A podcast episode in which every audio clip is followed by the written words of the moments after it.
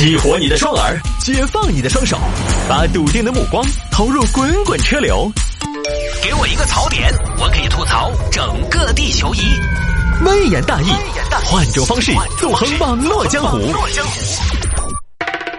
来喽！欢迎各位来到今天的微言大义，要继续跟您分享网络上一些热门的、有意思的小新闻。怎么还没出来？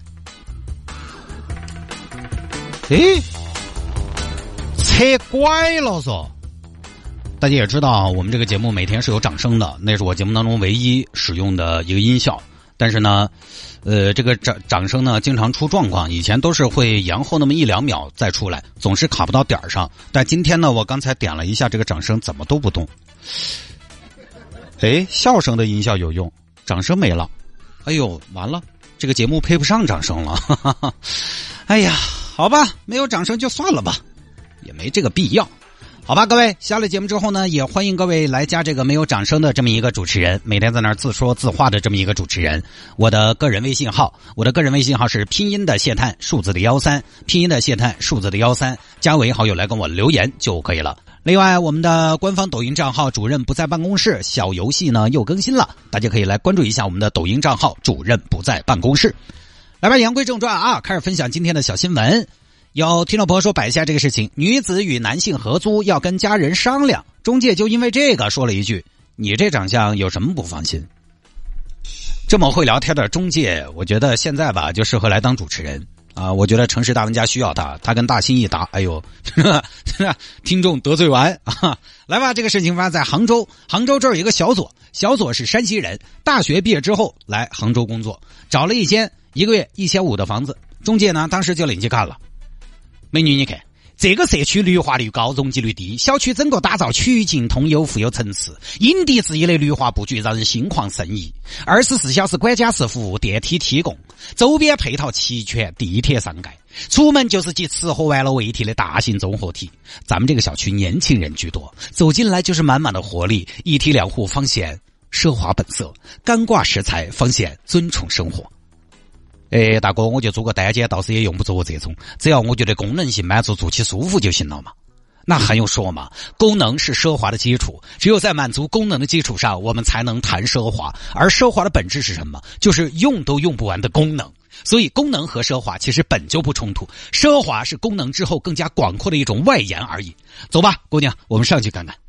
姑娘，你看，就这套。房东很爱干净，房子本身维护的也不错。进门就是一个入户花园，这边有一个石材的鞋柜，耐脏而且特别好打理。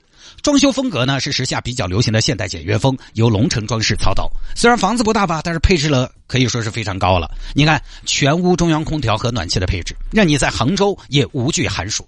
卫生间所有的卫浴洁具都采用了德国汉斯格雅的顶级系列产品，智能马桶恒温热水冲洗，你的臀部护理专家。为你的痔疮打 call，恒温花洒免去恼人的等待，衣服脱的有多快，热水就能来多快。从此以后想洗就洗。你看这个热水器啊，呃，给你介绍一下，是著名的威尔史密斯热水器，奥斯卡影帝专用。然后这边厨房，厨房来看一下吧，有没有注意到我们这边厨房是采用了一个半开放半封闭的设计？你看全系方太烟机灶具，带手势控制。很重要的一点是，美女，你有没有注意到这个厨房还装了厨房专用空调？你看这个地方，就这个地方，看到没有？厨房专用空调，把空调集成在吊顶的扣板里，美观简约，不占空间，让你的夏日厨房生活不再焦头烂额。生活本就应当如此，我们只要烟火气，不要鬼火冒。好，那接下来这边再带你看看那个房间。就是你那个房间，哦，好好好，这边来，这就是你的房间，一千五一个月，一千五一个月，你可以享受到的是什么？十五平米的超大独处空间，来自北欧奢华家居品牌宜家的欧式铁床，以及超大的收纳空间。整个房间大量运用纯白的色块，让本就奢侈的空间看起来更加的敞亮。这边这个落地灯拿过德国红点设计大奖，三段式亮度可调，是你夜晚的明灯，是你奋斗的见证，更是你家里边的温存。床垫这边采用的是美国瓦联床垫，软硬适中。床垫硬度的选择也代表着房东的人生观和价值观，以及对年轻人的期待和鞭策。我记得房东在把房子交给我们的时候说过一句话：“不要睡太软，软是懒惰的温床，只会把梦想来埋葬。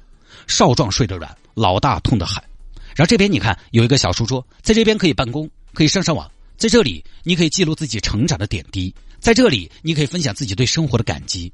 小书桌，这个朝向其实也是刻意的一种设计，面朝窗户，桌板朝里。当你看到光线升起，当东边泛起了鱼肚白，你在梦幻的色温中沐浴，让早起也变得不再犹豫，也让发呆终于有了意义。当然，除了好看之外，这个房间还很好用，全屋 WiFi，采用 PoE 加 AP 的模式。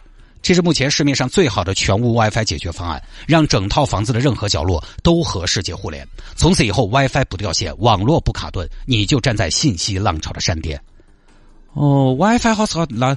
他用的啥子宽带呢？问得好，这边用的是中国移动双城宽带。这条宽带蕴含着房东的为人处事的风格。这个房东啊，人美心善，除了事业有成，还特别孝顺。因为父母在外地，所以他办了这个双城宽带。他一个人交钱，分别在杭州和父母家所在的城市装了两条宽带。从那以后，一个人搞定两个城市的宽带，父母再也不用为宽带担心，再也不用为续费交心。虽身隔百里，心却在一起。那这种宽带。他贷款呢，贷款自选最低四十元起就可以享受一百兆的宽带，更方便、更实惠。最重要的是不换号、不办卡，打个幺零零八六就可以办了。哦，其实这个房子其他不说，这个宽带还是好吸引哦。那姑娘，你看这边合适的话，我就带你去店上签合同了。哎，等一下，我多问一句，刚刚我看海龟正好是男生的孩子，这儿其他两间的租客是都是男生？没错，两个男生。啊？怎么了？两个男生啊，两个男生怎么了？这两个男生斯斯文文、老实巴交，看起来就是靠得住的房客。他们一个是程序员，一个在伙食团，跟他们合租就好像请了两个年轻的保安。呃，不是，我倒是无所谓，但是我妈那儿可能会有点介意哦。那这样吧，姑娘，你回去问清楚，我们保持联系。好好好好好，这边呢，小左就回去跟爸妈商量一下再确定。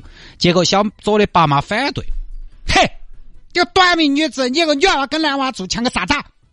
还是两个男的，要不得，要那个传传，那个不方便的法。夜晚你想你洗澡出来，半夜起来上厕所，那个东西我觉得不好的。嗯，好吧，妈，我知道了，那我跟中介说一声啊。谢哥，美女，那个房子行不行？哎呀，是这样，我跟我爸妈商量了一下，他们还是比较反对我跟男生合租。哎呀，那两个。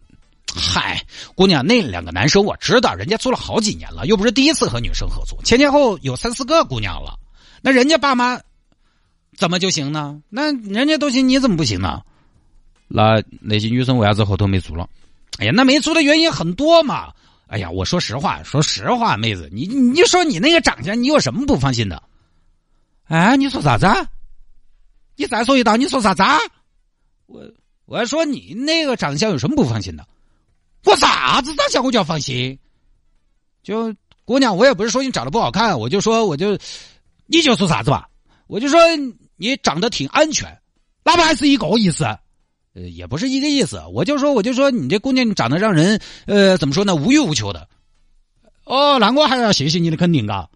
你真的是你作为一个中介，为了租个房子，真的啥子话都说得出来哦。我啥长相我就放心了。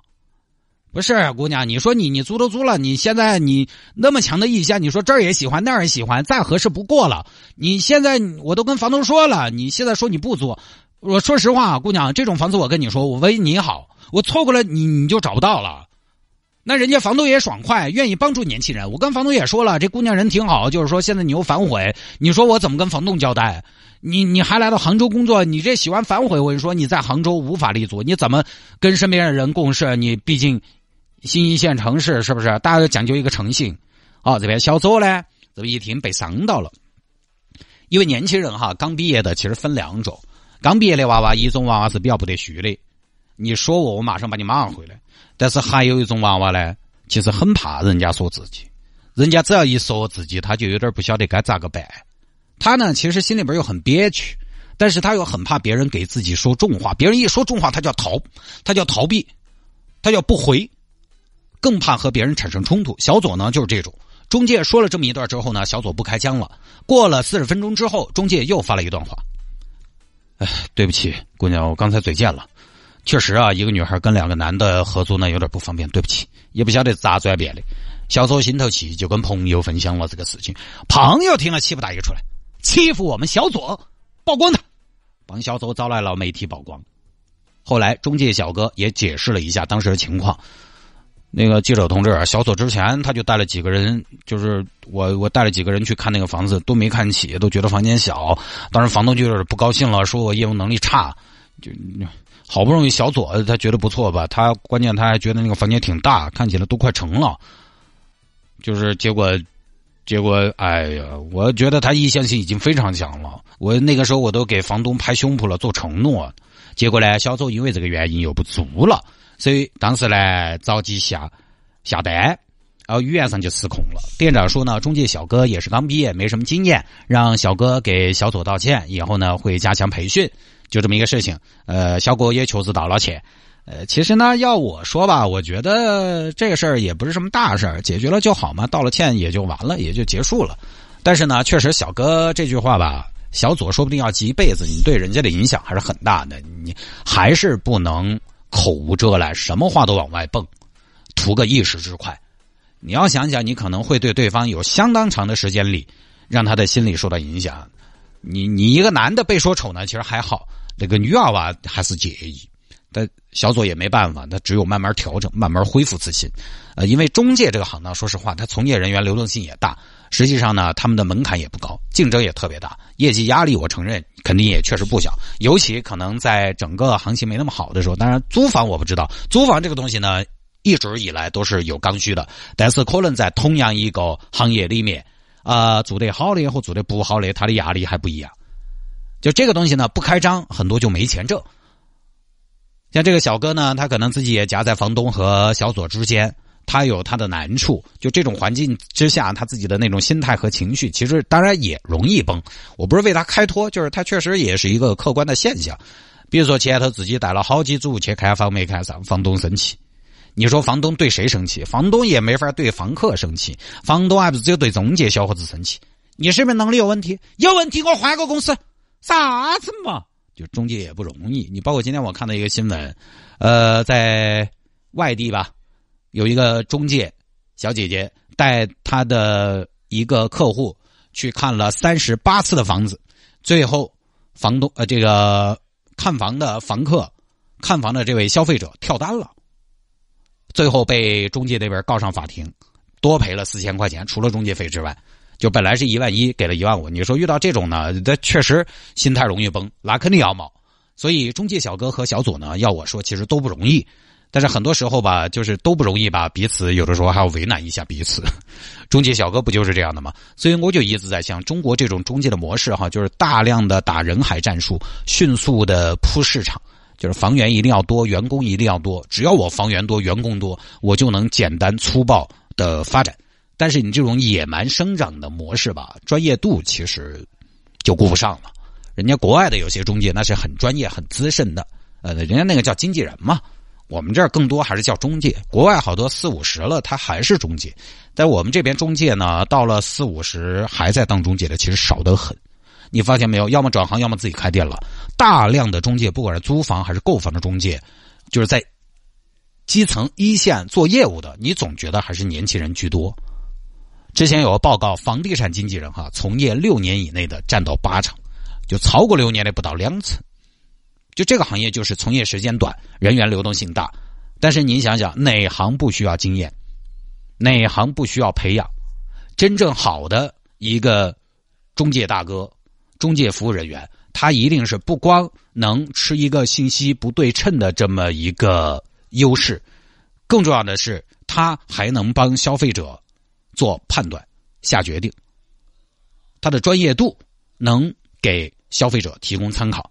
但是呢，中国很多中介哈，他就是吃个信息，反正我这房源多，房源都在我手头，我就不怕，对吧？你刚才说那些特质，做判断、下决策，这种待都待不久，你怎么培养这方面的经验？我这儿不是说年轻人有什么问题，中介行业年轻人多只是一个结果，就是为什么呢？因为这个行业它节奏太快了，所有快的东西就通通都做不深。高流动性、高周转，当然高流动性、高周转不是这么用的，我就这么个意思。培养人才其实也是不存在的，他多招人就对了。来了一个一个给我试，卖得脱的你自然留下，卖不脱的你自然就待不下去。这种做不深的行业吧，专业度有问题，靠规模和占有市场来实现业绩的突破，加上前些年中国的房地产市场那么繁荣，实际上在某些年份，你确实就可以一年管五年。实际上，有些时候可能你未必那么的专业，也能吃一波红利。什么人都在往里面进，泥沙俱下。但是就是呢，可能社会上的尊重有的时候少一些。我对我这些年接触的中介其实不多，但是呢，也不说人家多么好，我是觉得起码也是认真完成自己的工作。